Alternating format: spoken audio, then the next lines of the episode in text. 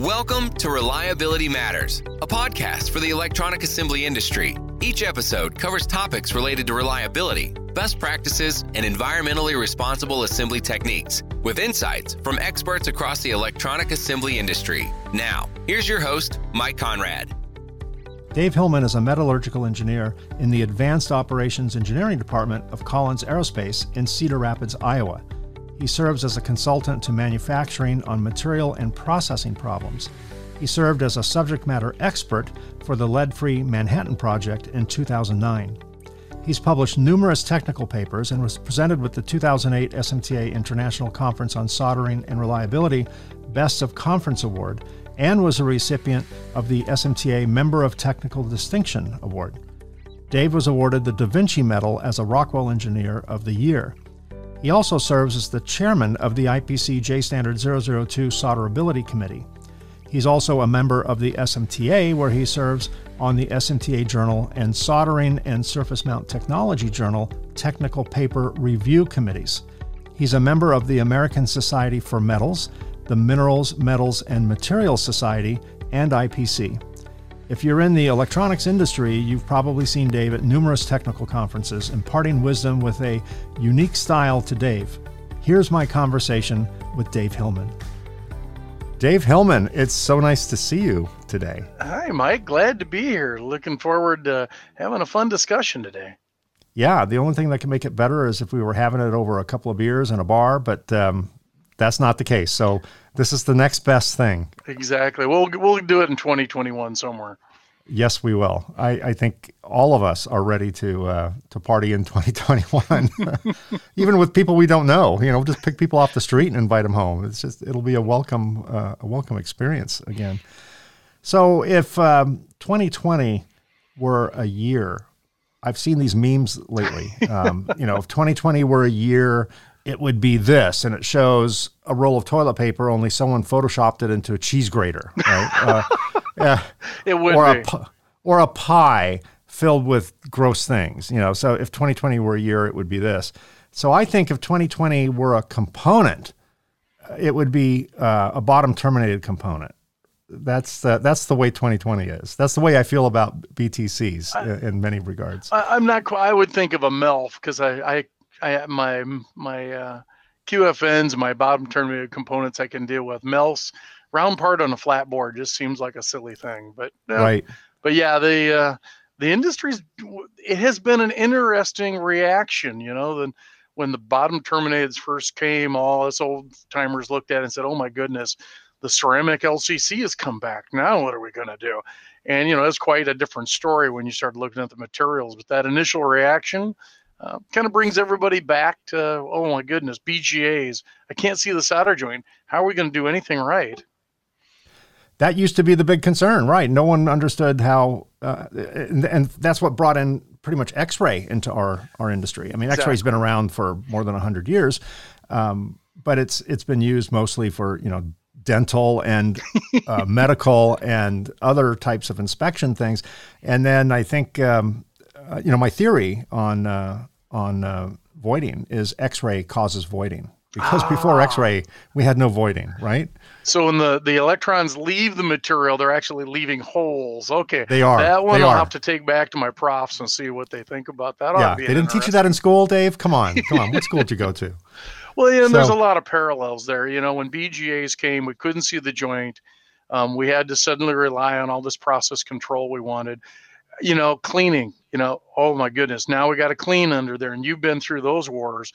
So there's a lot of parallels to bottom terminated versus the BGAs, and we survive BGAs. We use them now. People like them. They're highly popular, and our boards are quite dense with them. So, you know, I have confidence we'll make it through the bottom terminated introduction as well, or its evolution. Sure. It is interesting the way this industry works, and probably every industry has this phenomenon where a new technology is introduced without any like instruction set on how to actually implement it, right? We don't get training wheels. Here you go. You know, right. If someone said Mother Nature's a cruel teacher, you get the test and then you get the lesson. So exactly. We've done that with BTCs. We've done that with BGAs. That's right. I have a theory, and I've for my audience who's come to my webinars and things like that, they're going to roll their eyes because it's like an old dad joke, you know, told repeatedly. But I have a theory about, you know, children, when you raise children, you know, you need to reinforce how much you love them. And for those unfortunate children who grew up without that reinforcement, one of two things happened. They either became sociopaths and serial killers, or they became designers of bottom-terminated components. I could believe either one of those very well. They got back at society. So voiding, of course, is kind of the general topic of today. We can stray into any other direction, any other vice or problem or, you know, issues that we're having in our industry. But I was talking to a group of people the other day about voiding, because in 2020 there's nothing else to do, and I've asked several of my guests this question, and I've received answers back, and I'm going to ask you the same question: is voiding overrated?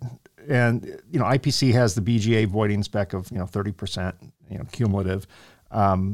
I don't know if that number came from a tarot card or a fortune cookie or science or came from Rockwell Collins data. It did. Yeah, oh my gosh. Oh, that. Absolutely. I know that history. My therapist said not to talk about it, but we'll talk about it anyway. Well, I'm so glad I asked you that question, because the answer that generally I get back is, yeah, it's overrated. It's it's pie in the sky. It's rather random.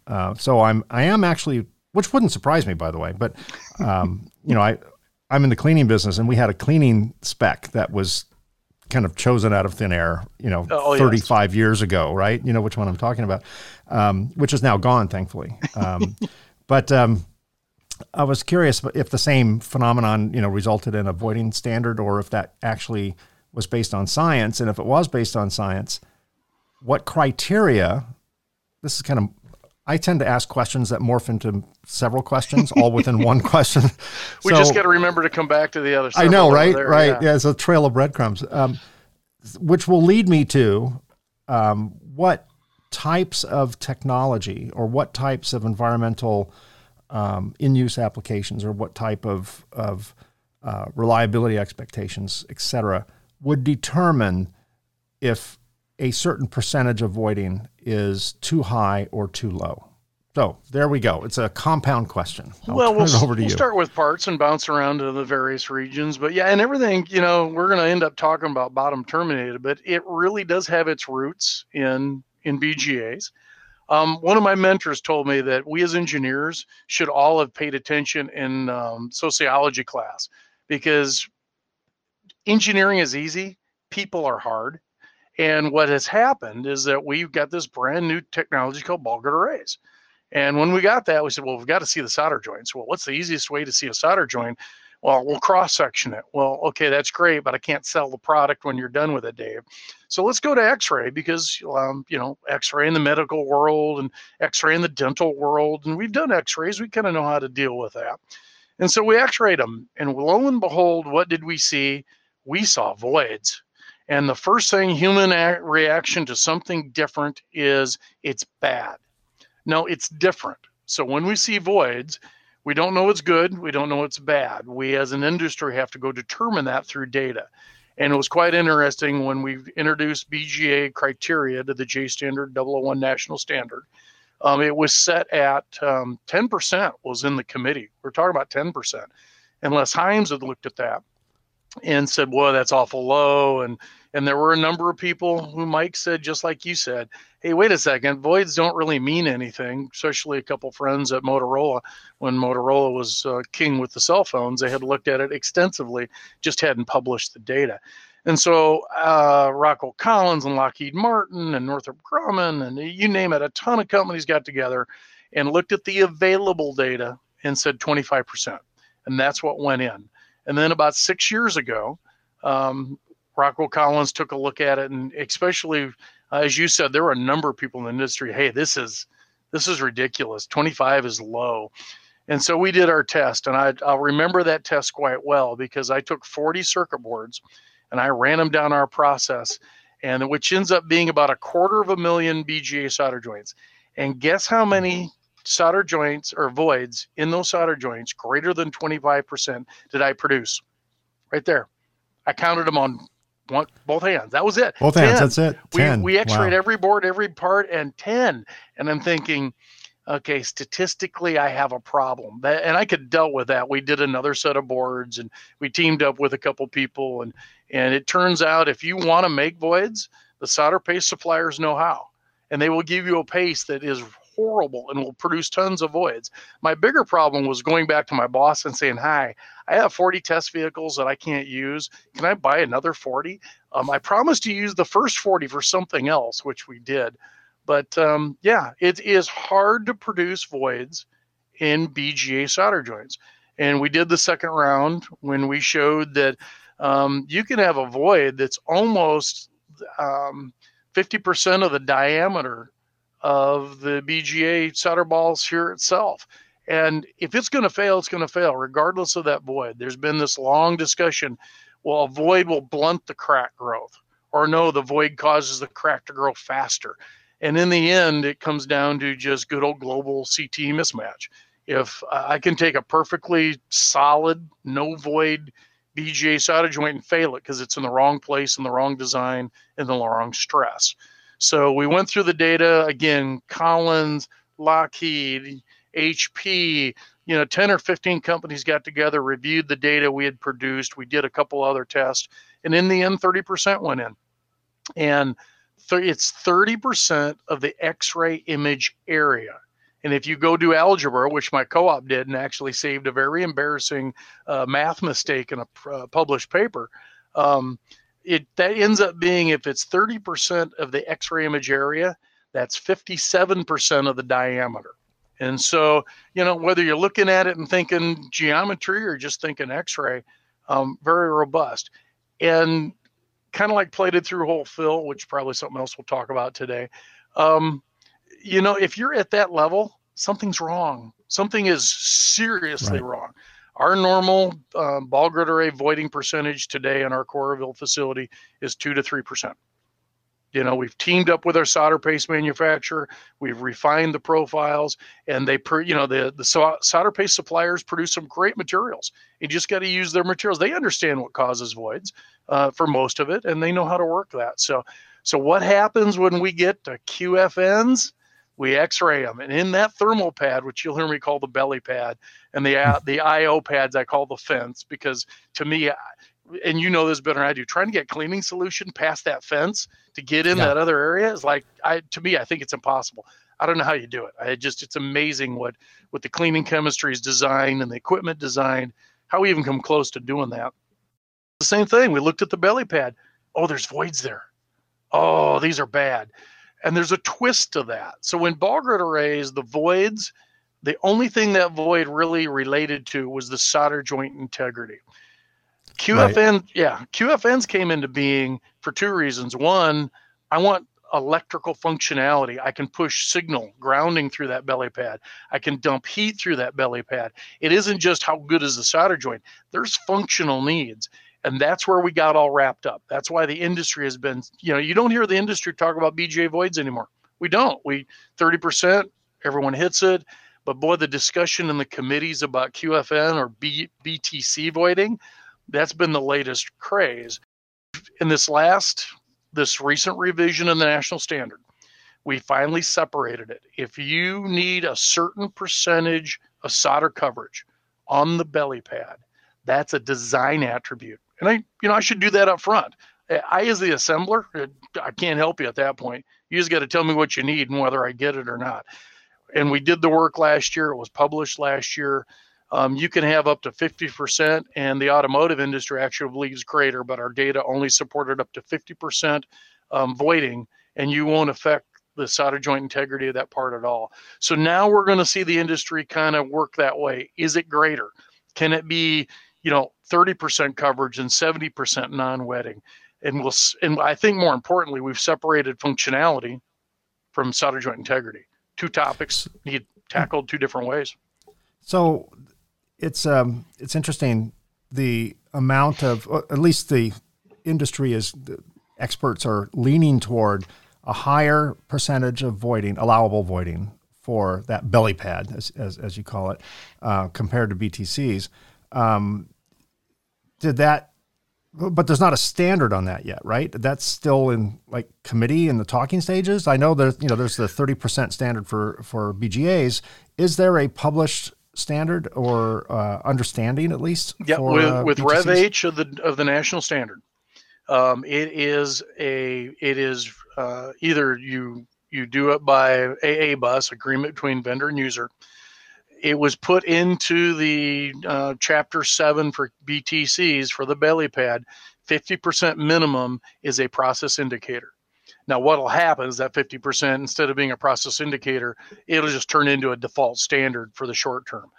The automotive folks, talking with our friends at Continental and Bosch, they are producing data that will probably, the next rev of the specification could take it from I need 50% wetting to 30% wetting.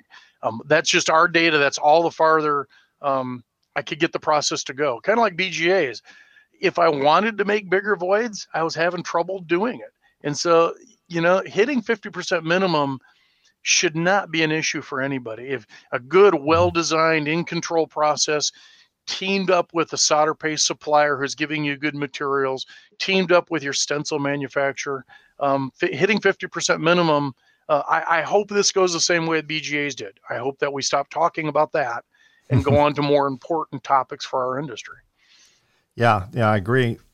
Let me ask you on, I agree, and then we're going to keep talking about it. Well, when whatever percentage was agreed upon, was that only a concern about the intermetallic bond strength, you know, the solder integrity? Did it take into account thermal dissipation? No, so the work that we presented to committee last year and was accepted was strictly and only solder joint integrity. What so keeps that it part on the board? And we cycled minus 55 to plus 125, which is the avionics. I come out of producing things for airplanes, so you're going to fall back to the avionics world rather than the handhelds or space or one of our other market segments.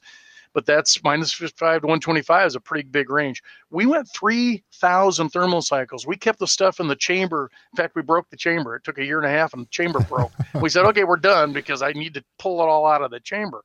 3,000 thermal cycles. If you look at the Weibull distributions and the N63 and the Weibull characteristics, you know, the solder joints have N63 values north of 1,000 cycles, which is well above what most people need in their designs. So our quest, our objective of that test, what do you need for the solder joint? Because I have my design teams telling me, oh, I need a certain amount for thermal dissipation or for grounding. So if you need that functionality, and that's where the standard was very comfortable, that's a design attribute. You do that up front as part of your planning. When I send my board to Hillman's contract shop and he's soldering them, I don't know what the design attributes of the part is. I just know what the solder is supposed to be. So if it's something better than 50% for solder joint integrity, put it on the drawing.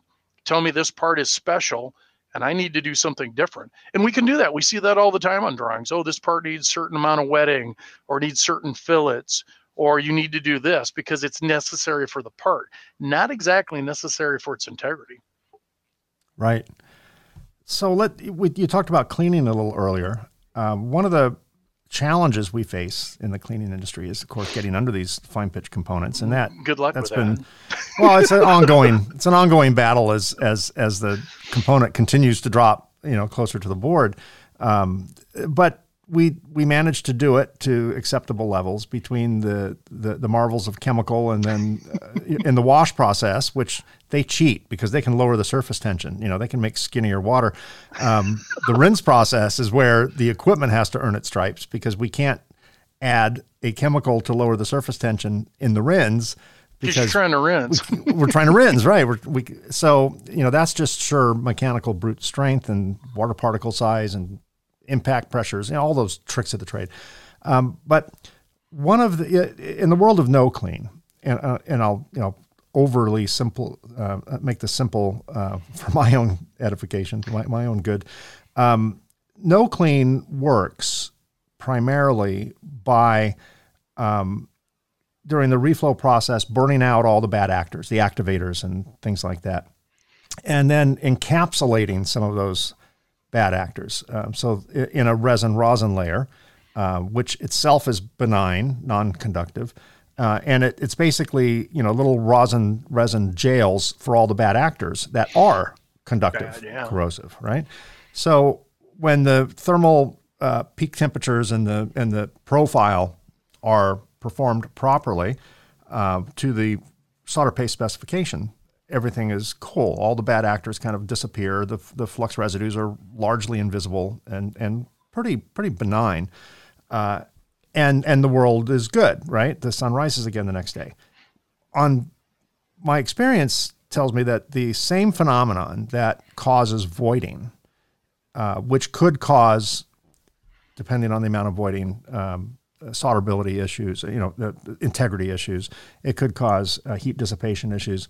What a lot of people don't draw the line to, there's a third issue, and that is what's causing those voids in many cases is entrapped gases, fluxes, and they can't outgas, they can't escape, so they kind of push the solder around and prevent it from wetting to that particular area.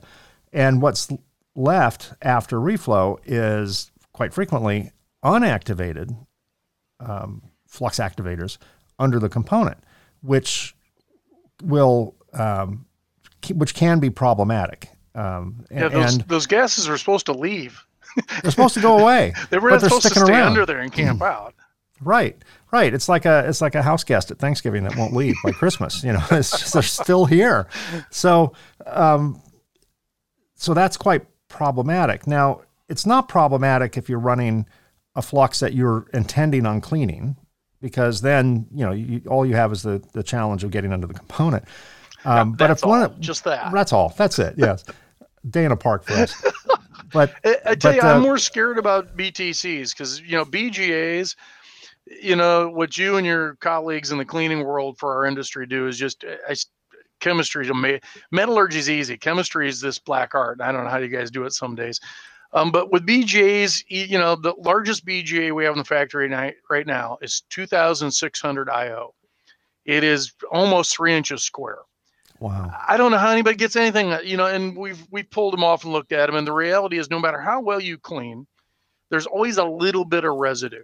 And so it kind of goes back to what you said. It's this partnership of your process, the material you're using, and what you're going to do. I'm always going to leave a little residue someplace, and that residue better be fine. And with BGAs, I wasn't too worried. Right around the pad, it's not bridging anything. When we looked at QFNs, and Dave Adams, and you know Dave, was our cleaning guru before he retired. He came and I soldered our first test boards down, and he looked at him and said, you know, that's a 3 mil gap. And I said, is that a problem? And he said, yeah, this might be. And so we spent considerable time. How do you get a fluid under a 3 mil gap? And then I have this fence, and it isn't these isolated spheres in a nice array that I can, you know, do solution from an X or a Y direction. I am more worried. I've never been worried about the solder joint integrity once we did the initial test. It's the cleaning. And you're right, because we clean. If we do a half bad job, I was going to say half-ass, and I'm still going to say half-ass job of cleaning. That's an IPC term. I think. Proved it's bad. We're all on the half-ass committee. Yeah. And so I would be, in many, many cases, both you and your colleagues have proven, leave it alone. You know, trust your chemistry. When we start to fiddle, and so, yeah, I think we've asked you to do the impossible job. You know, I want a material that I want to clean out of there. Why not I just leave it alone? And so, yeah, that's my bigger, you bring up the bigger voids. Who cares about voids? It's cleaning under there for the environment I'm supposed to be in. Right. And the point I was making is the voids, I agree. Who cares about the voids? You know, you guys have done your work to know what's acceptable, what's not acceptable. And if anyone can do that right, it's you know, Rockwell Collins. But what the problem is the more voiding, the more residue that's under there. So you could, if your plan was to run no clean and not clean it, which is probably not real common in the avionics world and military and space and all that and medical, they tend to clean things. But if you're running a commercial application that for no other reason needs to be cleaned and you have voiding and you're running no clean, I can guarantee you need to clean that. Yeah. Even though you're running no clean, because we did not give the no clean a chance to completely outgas the activators and encapsulate them. So no clean is no longer a no clean if there's voiding below a BGA or a below a BTC. And when going back to your fence analogy on BGAs, I liken it to bowling. So, you know, anyone who's gone to a 10-pin bowling alley will know that, you know, there's 10 pins there, and a bowling ball can, if you get it just right, you can knock down all 10 pins. Now, imagine if they came up with like a super bowling that had 100 pins, right? Oh, this is going to get no thank you. You're not. There's no angle that will get all 100 pins knocked down, and that's what these 3-inch BGAs are. They're a bowling alley with 100 pins and a smaller bowling ball. You know, like a, like well, then I give you a bottom turn, and not only do I give you one fence, let's put two rows. Let's put two fences under there, and let's offset them. Yes, it is a great component. It is QF bottom terminated parts. You know, I say QFN quite a bit because that's just the slang term for them these days. But BTCs are great. They are highly reliable. The design community has lots of functions, but when you look at them, it is probably the hardest cleaning challenge we have ever had. It's the hardest printing challenge. We're really good at single fences. I can deal with two fences as long as it's 0.5 millimeter pitched, a few 0.4. We don't process three fence QFNs. I can't print it. I have yet to figure out, and there are some people in the industry that have, how do you print paste on the belly pad and then get paste on three rows of fences, and they all have the right buoyancy to nobody dances the wrong way in bridges. Right. I gave up. We can't do it. And so we do two rows and three row, or one row and two row, and we just don't allow three row. And luckily there's not a lot of demand for the functionality of what a three row does. And I just look at three row and said, okay, no clean, because I'll never clean it. I'll never get in there. I don't know how you get under single row, let alone two fences. Right. From a printing standpoint, is that challenge, that three-row challenge, a stencil challenge? Would that be something jetting could overcome? Yeah, and a lot of people that forget about jetting, the throughput. Yeah, absolutely. And you're seeing QFNs, and along with now come along the 0201s, or as our good friend Doug Pauls will say, the 010 halves, because we're not going to say 005. So the 010 halves are... I kind of believe with 0201s, you sprinkle them on the board, you solder it, and then you shake it. And whatever falls off, those are the ones that didn't solder. I don't even know how you see these things. I know that someone said, how are we going to clean them? And I said, well, the good news is you're not putting down a lot of paste with a residue that needs cleaned off. So be thankful for that. But yeah, the boards tend to be higher complexity, smaller size, so you're lucky you can use a 3 mil stencil or a 4 mil stencil with a nice coating, a slick coating that allows better release. But yeah, you're fighting, you know, that center pad is a large solder volume, and the fences are smaller solder volumes, and you're just playing with that buoyancy of, okay, what's going to float it around. And to make your job even worse, you know, remember when BTCs all had uniform pads and spacing? Let's just mess them around where now the uniformity is gone. I mean, they'll have big pads, little pads, all danced. There's no clear clean. You know, I like your bowling alley. I can't throw a bowling ball down underneath the BTC anymore because I keep hitting all sorts of pads. Sure. So again, parents, reinforce the love for your children every chance you get, or they're going to come up with worse components. One of the challenges in cleaning is, you know, we direct fluid out of a nozzle, and it heads toward the target. Once it ricochets off that target, it loses about 80% of its energy. Oh wow! So you know, imagine a water cannon in a riot. It's not hard. It's not too hard to imagine these days. Seen a few of those this year. Yes, exactly. So you know, the water cannon hits protester one and knocks that protester back 12 feet. Water from that protester splashes off the protester, hits the person next to him, and they just get wet. You know, they're not knocked down. It once water ricochets, it loses the majority of its energy.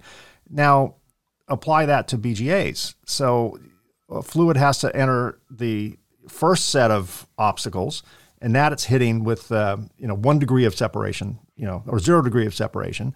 Then it bounces off and hits the one behind it, you know, 2nd degree of separation, and next thing you know, you have 20 degrees of separation, and the parts are barely perspiring, much less getting high impact fluids. So that is not so much a, well, part of it lies on the cleaning machine, but that is the ability to clean multiple row BGAs is a testament to the chemical companies, because for particularly aqueous processes to work, not talking solvents now, because solvents are rarely used in production anymore, it's mostly aqueous, the interaction between the wash solution, which is water and chemical, and the target has to have an exchange of energy, not just contact. Solvent was contact. Just dunk it and it'll dissolve. We're not dissolving things anymore. We're bringing things into solution through the exchange of contact, heat, time, energy. And the amount of energy is really important to force that either saponification process or, you know, solubilization process to take effect. And as we lose that energy every time, you know, it, like a pinball machine, every time the water bounces off another ball to another ball to another ball, that puts the responsibility on still having enough energy to clean the part on the chemical company. They now have to clean with less energy than they used to. Because we're not cleaning a one-dimensional part anymore. You know, this is the matrix of components here. So it does put a lot of pressure on the chemical companies to be able to force that solubilization process or saponification process to take effect with less and less energy compared to older chemicals, which, you know, we didn't have to worry about those obstacle courses at the time. Well, and you know, think of a BTC as a BGA on steroids. And we started out where, you know, they were 6x6 and 4x4 and 5x5 millimeters. They're fairly small, and you know, we were able to, cleaning was pretty well. Well, now, like, well, if it's really good, let's make them bigger. So I'm starting to see a trend from our design teams of 10x10, 12x12. QFNs, BTCs are getting bigger. And which means all those troubles are just going to get magnified. I got to believe the limiting technology for BTCs won't be the soldering. I think I can always solder them. What do I do in the cleaning? How do I deal with the residues? What are my corrosion concerns for that product use environment? That's the bad part. I've got a feeling there will be, like any part, you can find the wrong environment with the wrong process, and the board will corrode. No matter what we do, we can't stop it. And that's where the conformal coating materials, the paralenes in the world, come in and try to save us. But if BTCs start this trend of 10x10 millimeter, 12x12, 14x14, I think there's a limit. I think we're going to find a limit where if you are not doing no clean, you maybe need to think, like you said, go to jetting. Let's do something very precision with the amount of paste, rather than stencils are great technology, but it puts down large blocks of material. Maybe we need to tailor that. And I think maybe that's why you see the jetting equipment, not just for the 0201s, but other technologies. We found where, hey, having that precision, that's a cool thing. Maybe we can use that to our advantage in other cases, other situations, other part technologies. Yeah, very good. It seems to me the mitigation to voiding is to, you know, basically raise the bridge or lower the water, one of the two, or both. Right? As a kayaker, I like the bridge going up. It makes me a lot more happy, because I know what happens if the water goes up and the bridge stays put. That's right.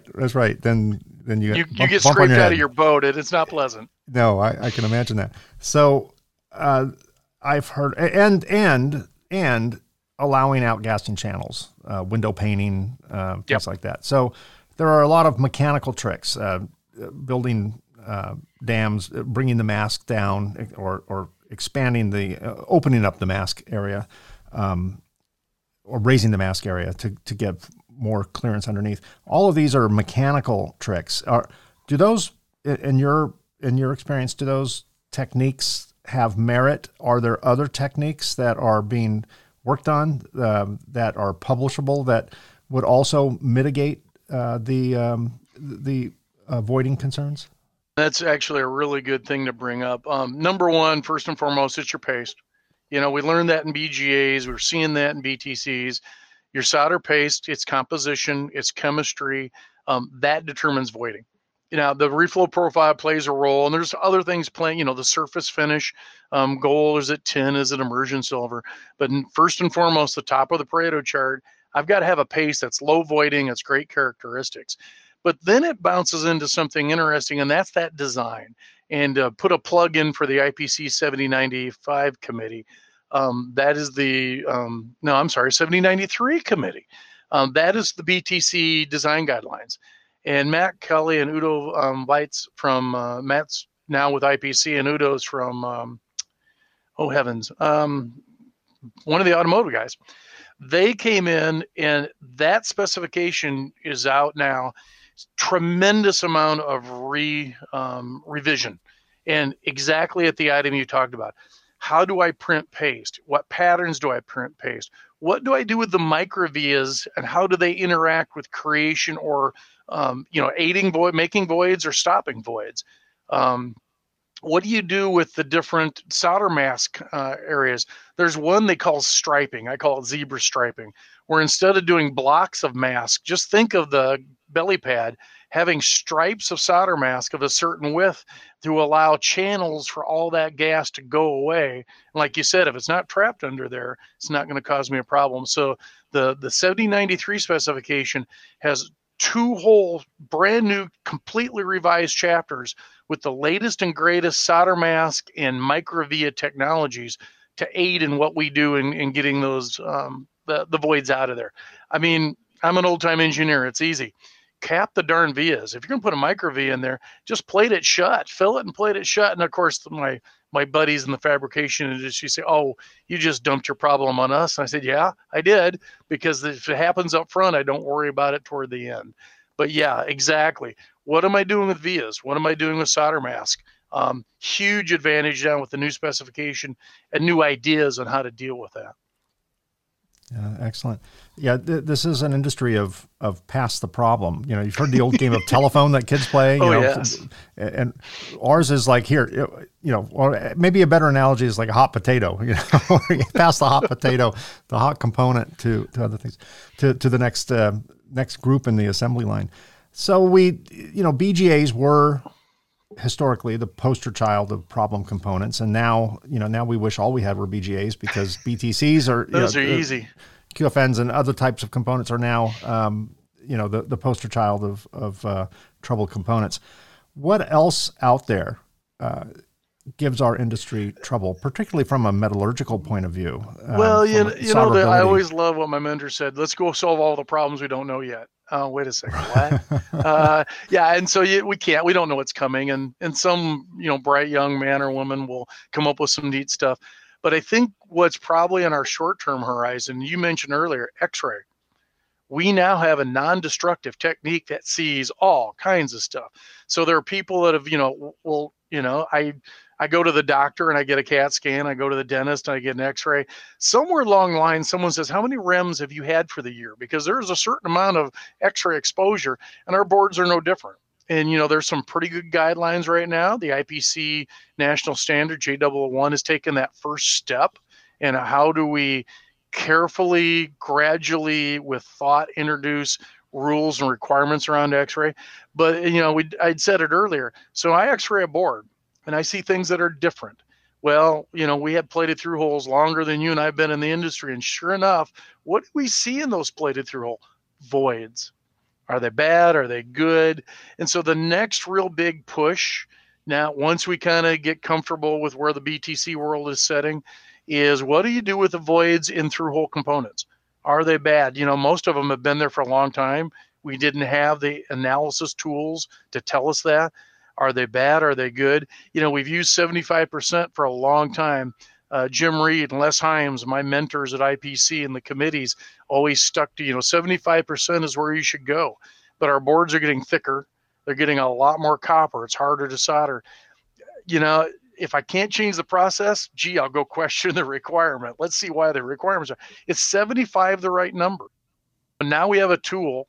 Should we be saying, a lot of people have said for a long time, 50% is good enough for many, many products. Maybe it's good enough for more products than we think.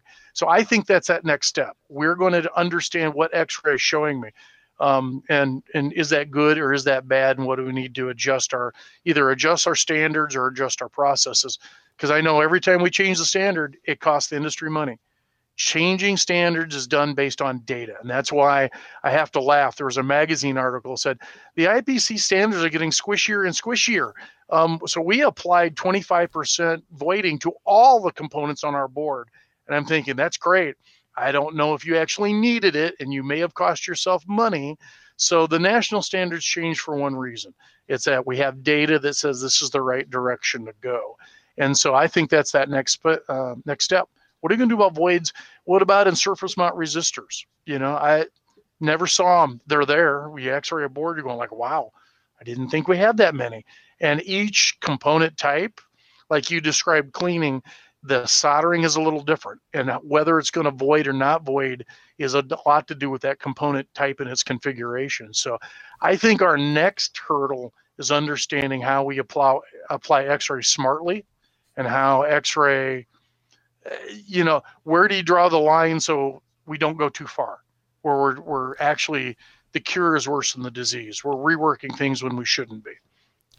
Right. I spoke with one of my guests. I'm trying to remember who it was, and his basic, I think it was Phil Zaro actually. And his basic rule of thumb is no rework. Yeah. If something looks kind of sloppy, the art of rework puts the part in more jeopardy than just leaving it the way it is. Even if it's a slight solder defect, it's not coming off the board. If it doesn't quite meet the standard, it's probably more dangerous to rework it and subject the entire board to, spot cleaning or whatever, more handling than it is to just leave it the way it is. I used to fly airplanes, and there was a philosophy we called the Big Sky Rule. And that was, if it looked like we were going to hit another plane in the sky, the best action is not to do anything, because changing your attitude, you might take up more airspace if you try and, move out of the person's way. And the chances of hitting are very, very remote. It happens, but it's extremely rare. Usually it's best to just, I don't know. I don't think they ever said this, but close your eyes and take your hands off the wheel. Right. Just don't increase your profile, your space profile. So the same probably applies to a certain degree to what we're talking about. Oh, the number of times Dave Adams has chewed on me because I reworked something. And if you thought the residue just coming out of the normal process was good, I know you've seen rework residues, and they're, sure, they're caramelized, they're cooked. They're much harder. And now I expect you to get those off for me. So yeah, right. Why even deal with the whole thing? I'm with Phil. It just, hey, don't rework, figure out that, hey, maybe that's okay just to leave it alone. Yeah. Personally, from a completely selfish business standpoint, I'm for voiding, because let the standard go to 90% voids. That's great, because the more the more voiding, the more likely problematic residues are going to be underneath in that void. So, I think the drive on coming up with a acceptable voiding number probably didn't take too much consideration into, what's inside that void. It's zero. In many cases, it's not a void. Yeah. It's not empty. It has flux residues and activators and things like that in there. It's not necessarily dry, which is great for our industry, because that's a hot potato. Here you go. Oh, I my solder joint's fat, dumb, and happy. There's these weak organic acids and copper. I don't know if that's a bad combination, but I'll leave that to you to deal with, how that goes through. Oh yeah. And we did, the research we did last year, the investigation was to solve one piece of that recipe and to say, okay, here's where you're at with its solder joint integrity. There, like anything in our industry, those equations don't have one factor. There's too many other things, like you said, how do I put vias and solder mass down to aid that versus, okay, I'm just going to completely 100% rely on my cleaning equipment and chemistry to save me.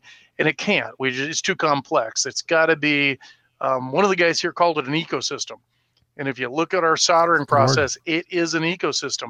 How do I control a print? What's my reflow? How do I clean? What was the design? And one of those gets out of whack, just like in our normal world around us, things start to be suboptimal. Mm-hmm. Yes, absolutely. So you come from a metallurgical background. What other metallurgical monsters are out, threatening our boards? Lead-free. I mean, isn't that the topic of the world is lead-free? I'm hoping that it goes. I'll be retired before it does go away. I know that, but it is interesting. We spent 60 years using one material. And now people say, we got to go change the drawing notes and we need to put symbols on everything. And I kind of step back and say, so when you were reworking a board, you didn't look down at the drawing? Oh, what do you mean I had to pull the drawing? We've had one material set so well established that we got lazy, right. I don't got to look at stuff. And now, so we've been doing lead-free soldering at Collins Aerospace now for about 10 years. Well-developed material set using SAC 305. But we did do one consolation, and the solder mask on the lead-free boards are blue. It goes back to human behavior again. Yeah, I could look at the drawing, and I got everything set right, but when I get a blue board in front of me, I don't have to think, blue, lead-free. What do? And all the processes fall into place. So lead-free is where we're going. We have... The commercial world's done a great job. They've established the alloys. But what you're finding now is the class 3, the avionics, military, medical space, as we start to explore that space, we're wanting alloys that are better. SAC 305, in general, the industry consensus is in low-stress environments, it beats tin lead. In high-stress environments, it loses a tin lead. But in many of those cases, it's good enough. It won't do as well as tin lead did. But do I need something on the B-52 for the next 97 years? No. We can replace things and do other things. But parts of the industry, the automotive guys have been doing lead-free now for quite a while, and you see a drive for them. I want something better than SAC 305. And what, of course, the metallurgists are going, yeah, there's a periodic table behind me. There's all sorts of elements on that periodic table. And we're seeing the big drive that they've taken SAC 305, and they've got down to putting bismuth, antimony, and indium. Those are three elements that are readily available. They understand the reactions. And we are now finding those combinations through the different consortia like CALS, HD, Pug, the Cave guys, just all the different folks, INEMI. They're looking at all these new alloys, and they're going, hey, these are better than 305. So and again, the parallels are crazy. What happens when they told you Freon has got to go away, Mike? Freon is gone. Montreal Protocol is here. We're not using Freon. It led to new cleaning systems. It led to new low residue. Our whole technology improved because we were forced to. And I think lead-free is going to cause that. We are going to find an alloy that was better than tin lead. And it will cause us to change. Tin lead was beautiful. It went on and off like a light switch. It went from a liquid to a solid at one temperature called eutectic. Eutectic, yeah. Lead-free will never have that. We're always going to have a small pasty range. We're going to have shrinkage voids, but we can deal with it. We're engineers. Let's go solve the problem. See, I expect 10 years from now, people will just kind of, you remember when, we're going to get rid of Freon. The world is coming to an end. You thought someone was drowning puppies. Don't do this, please. Remember the magazines back in the day? We had actually print magazines, before the internet. I think Circuits Assembly, EP&P, whatever the other ones were at the time, were publishing on their front cover 12 months to the Montreal Protocol, then 11 months to the Montreal Protocol, and it was the conventional wisdom at the time was that the U.S. and the Western nations would be third world countries when it comes to production, because only the third world countries will be able to continue production. So we'll just basically hand the key over to prosperity over to these other countries. And I mean, it was doom and gloom. It would, I think for the younger engineers that are listening to this program, it would be analogous to tomorrow, the EPA announces that in 12 months, they're going to ban gasoline. Yep. All going away. No more. All going away. It would, A, create a panic. B, it would create a sense of denial. Like, it won't happen. It won't happen. Yeah. They'll bail out of it, But this was a 10-year phase out. And solvents in those days were just, they were so integrated into our processes. Pretty much every board was cleaned, except there's one set of boards that were never cleaned. Those were television sets. they would just leave the rosin flux, this high solids rosin flux, on the boards as a kind of a poor man's conformal coating, right? Yep. But outside of that type of stuff, everything was cleaned back then. So what other, this is a kind of a detour in our last few minutes to a slightly different, well, completely different topic, but it involves, it involves corrosion. It involves, metallurgical stuff, reactions that I find quite fascinating, and that's creep corrosion. Yep. Has our industry got a handle on that? Are they understanding the relationship between environmental, atmospheric stuff like sulfur and whatever in the air that certain countries are known to have, in abundance, and a reaction on a board? Have we learned our lessons on that, or is that still? It's like everything. I think we have. I mean, I love immersion silver. I think immersion silver is a wonderful. It's flat and it's reactive. And my RF, which stands for really freaky, not radio frequency, the RF designers think that it's great and all that. But we found, hey, you can't. We went away from tin lead. Nothing solders like solder, and we started putting gold and tin and silver in environments a little ahead of maybe we should have. And there are, like anything, there are certain environments, certain materials just can't handle. They're going to react. And creep corrosion was interesting. And I always remember, because what I was taught in school, to have a battery, you need three things. I need current, I need an ionic source, I need electrolyte. And it's a three-legged stool. I break one of those legs and I won't have corrosion. And the first few things on creep corrosion was there's no electrolyte. And so, no, wait a second. Well, there is electrolyte, and it's a monolayer of moisture or water or something on the surface. Even creep corrosion follows the basic tenets of corrosion activity.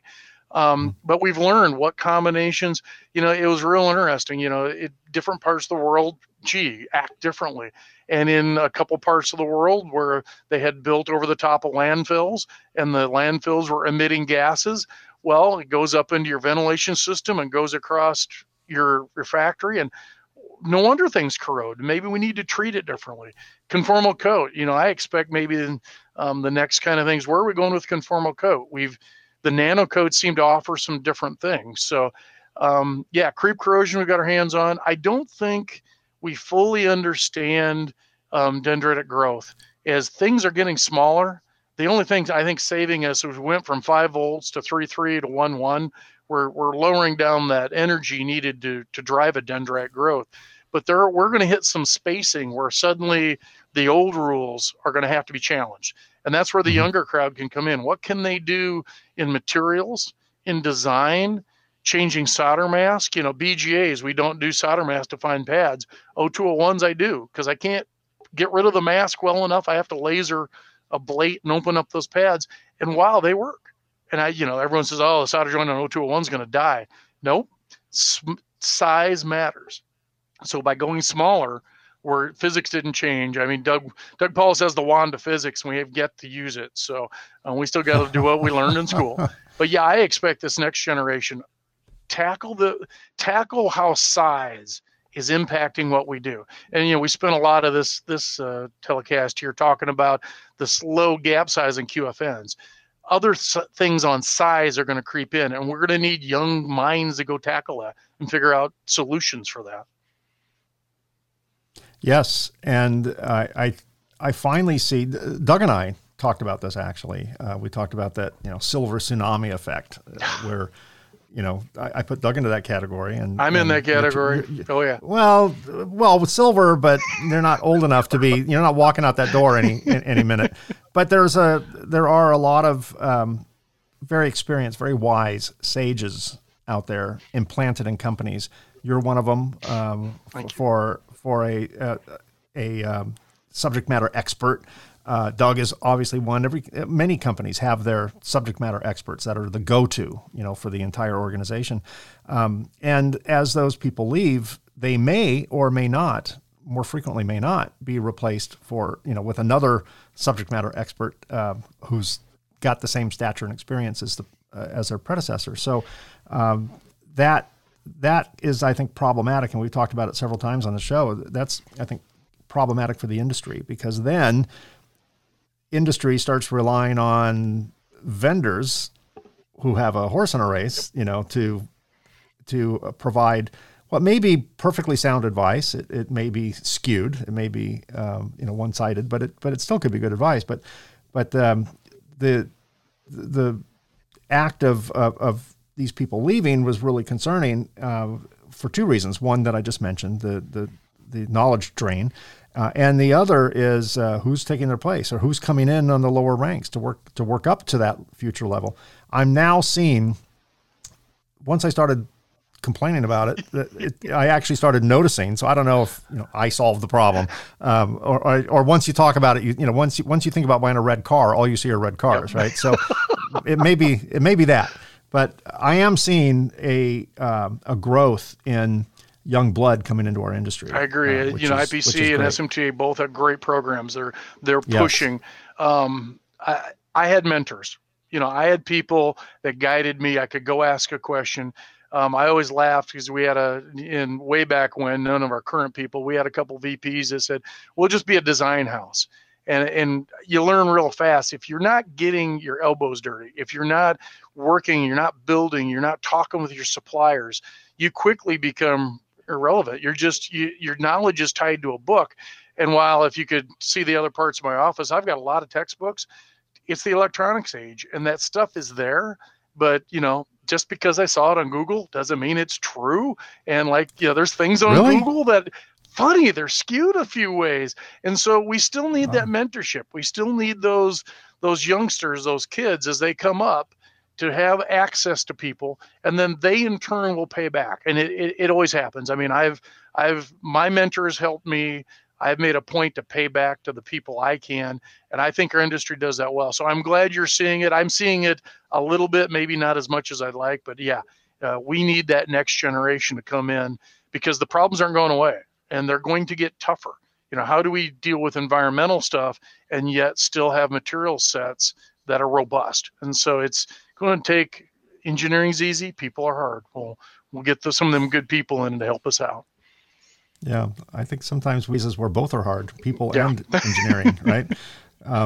But we're our industry in mass, smart people, by nature. So I think we do find our way out of these challenging issues like BTCs and whatever the next challenging issue is going to be. And speaking of mentoring, you have been a great resource for our industry. Thank you. I've sat through many of your papers. One thing our industry suffers from are exciting speakers, and you and Doug Pauls both are basically you break the rules. A little bit. Yeah. It's really hard to get a group of 150, 200 engineers laughing at stuff. I haven't quite figured out where their sense of humor lies, but you guys have, and it's hard enough to sit through technical stuff and, go into the weeds and stuff like that. So you guys both have the unique ability, particularly within our industry, to make it more entertaining. Because why not throw a few really bad dad jokes in there? Well, thank you. That's why I always go to your presentations, because you are very entertaining. And it's... It's one of the things and that's, I guess I'd push that to your audience too, is that when I started, when mammoths roamed the earth, as Doug would say, many years back, I couldn't stand in front of my audience to save my soul. And so I've taken 3 presentation classes. I took everything that Collins Aerospace had. I took a Toastmasters. I took a couple things outside, and I've learned that I don't like podiums. Podiums, I have to wander. You learn your speaking style. Yes. The beauty is I always used to have a pen in my hand. In fact, right now I have something in my hand because I have to do something with my hands when I am talking to an audience and stuff. So you learn what you need to be comfortable. And then the other thing is know your stuff. You can tell when a speaker really understands what they did. They're passionate about it. That would be rule number 2. If you don't know your material, the hardest thing, and I saw you do this once and I was just amazed, pick up another presenter's work because they're gone and the audience, so we're not going to skip that presentation. And there was a conference, you picked it up at one of the conferences, and I don't know how you did it, but you still made it entertaining. That's hard to do. So you've got to know your material. And the last one is don't be afraid to poke fun at yourself. You know, we're engineer. Yeah. Our jobs are hard. Our jobs are stressful. Doug started it and I've continued it, and luckily our management's supported it. But you'll notice that at the end of every one of my presentations, there's a funny cell. When it says questions, there's some kind of weird, strange, most of the time politically correct cell there that's like, okay, you know, let's have some fun. And so I think I'm not one on the automation. When you do automation, it's cool. And I think pictures, you know, it's called presentation. And we're constantly telling our young engineers, you may want to put down 50 sentences on that first PowerPoint cell. Do it. But then when you're done, I want to cook down to 10 or 5. Present right. to me and know your material. Use good pictures. So work at it. And it's fun. I enjoy presenting. Maybe that's why people like coming to my presentations. But I think if you've got that good topic and you think this is information people can use, sell it. Describe it, get it out there. And many times I've had some papers where in the end we didn't use it because the industry found a better way. We found, yeah, even I'm wrong once in a while. We've published something like, wow, we missed the boat on that. That paper's terrible. Look at what somebody else did at IBM or somebody at Celestica. They really, when they ran their DOE, we had the wrong variables and they had the right ones. So I think it's, you know, admit you're wrong, have fun. Yeah, and push for those opportunities. It's getting hard. This year, when no one got to go anywhere. And so now this video exchange where I was so pleased to see the SMTA's international show. When they did it virtual, it scared me. It was so good that it's like, do we really need to be going to shows? We still need to. I think I miss the human interaction. But now we have this mixture. We've proven some electronics goes a long way. And being comfortable in the camera, like you said, is a skill one needs. It's vital. You've got to have it to push the technology and push the industry. Dave, you are a wealth of information. Thank you so much for being my guest today. Just say thank you for having me on. It's been a privilege. I steal your stuff. A lot of my Doug actually gets mad once in a while because I'm using your cleaning cells, not his. Because so please keep doing what you do, because a lot of us use it and we take it down to that younger crowd as our basics for learning and starting their careers and understanding what they should do. But no, it's been fun today, and hopefully the audience finds some nuggets in here that they can use to solve problem for themselves. Good. And the next time, hopefully the next time we see each other, it's face to face with a bar in front of us and a bartender behind that bar, and we can reminisce about the times when we couldn't get out. So I'm looking forward to that. I'm all for that. Absolutely. And thank you so much for being my guest today. You're a wealth of information. I appreciate all the knowledge you have and your willingness to express that knowledge and impart that knowledge to my audience. Thank you so much. You're welcome. Well, that's another episode. Thanks for listening to the Reliability Matters podcast. Don't miss an episode. Subscribe to Reliability Matters on Apple Podcasts, Google Podcasts, Spotify, or virtually wherever you get your podcasts. A special thanks to Circuit Assembly Magazine's PCB Chat at PCBchat.com and Ascendo Reliability at reliability.fm for syndicating this show. Thanks for your questions and episode suggestions. Please keep them coming. Send comments to mike@mikeconrad.com. That's Conrad with a K. Once again, thanks for listening, and keep doing it right. Thanks for listening to the Reliability Matters podcast. Join us on the second and fourth Tuesday of each month for new episodes of Reliability Matters.